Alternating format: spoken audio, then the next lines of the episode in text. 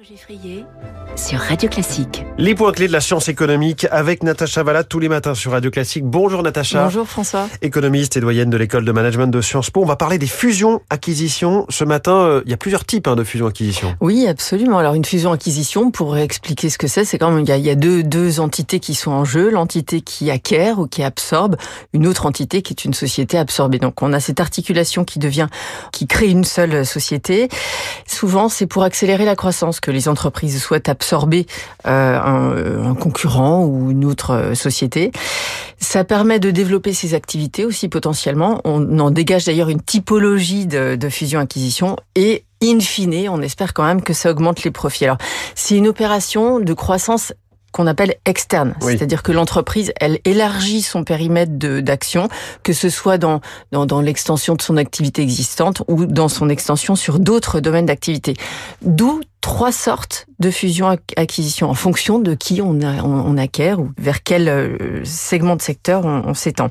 La première fusion-acquisition, elle est verticale. C'est quand on absorbe soit le client, soit le fournisseur. En mmh. gros, on cherche à consolider la, la, chaîne de valeur, à extraire de la valeur de ça. Et donc, ça permet, euh, si par exemple vous produisez euh, des fruits, vous êtes distributeur de fruits, eh bien vous pouvez, le distributeur peut absorber euh, le producteur. Mmh. Il y a une, un deuxième type de fusion-acquisition qui est la fusion-acquisition dite horizontale. Et là, pour le coup, vous acquérez un concurrent. Mmh. C'est-à-dire que je vais pas donner des marques à l'antenne, mais voilà, vous pouvez par exemple, c'est pas forcément des marques de produits à l'identique, mais oui.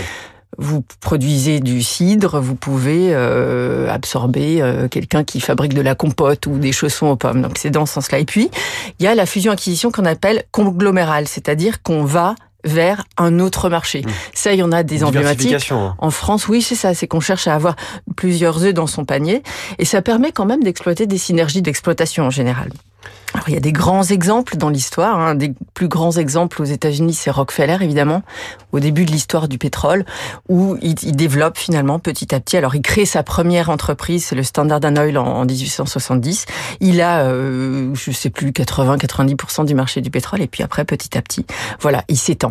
Et c'est là que donc c'est très très tôt en réalité que cette expansion euh, vers le monopole lié à la dynamique de fusion-acquisition que le régulateur intervient et aux États-Unis on crée en 1890 le fameux Sherman Act qui limite les comportements anticoncurrentiels des entreprises.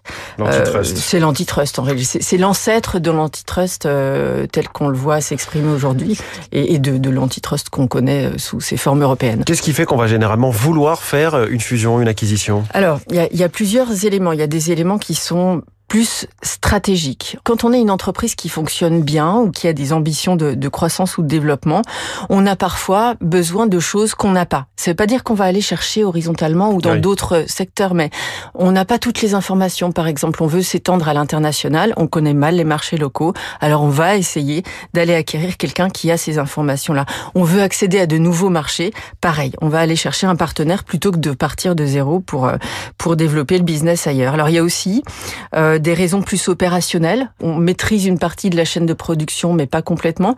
Moi, je suis assez surprise mais je pense que c'est une dynamique qui va pouvoir venir après la guerre en Ukraine, avec toutes les discussions sur la déglobalisation, sur les changements de des contours de la globalisation. Ben, les tendances, alors les circonstances macroéconomiques n'étaient pas favorables, mais les tendances aux fusions-acquisitions internationales, elles pourraient se développer. On pourrait oui. dire voilà, on peut pas faire confiance à nos fournisseurs euh, en Russie ou on peut pas faire confiance à la Chine. Je me développe dans des pays qui sont un peu de régionaux périphériques qui pourraient avoir des des, des, des caractéristiques euh, similaires. Et puis bien sûr, on acquiert pour réduire les coûts de transaction. En fait, j'aurais peut-être même dû commencer par là. C'est les, les, prémices des théorisations du M&A. Ça a été cause dans les années 90, Williamson dans les années 80. On disait voilà, il y a des coûts de transaction. Euh, quand on veut euh, investir dans une autre entité, si on passe par le marché, c'est coûteux. Quand on intègre, c'est coûteux. Donc on doit faire un, un exercice coût-bénéfice. Qu'est-ce que ça me coûte d'intégrer, qu'est-ce que ça me coûte d'aller chercher sur le marché? Et donc évidemment, ça peut poser parfois ces, ces, ces sujets de fusion-acquisition, des, des, questions de concurrence, vous commenciez à l'évoquer. On je pense qu'on en fera euh, toute une chronique, ça vaut le coup de, de montrer les, les, grands exemples évidemment de ces, ces, affaires.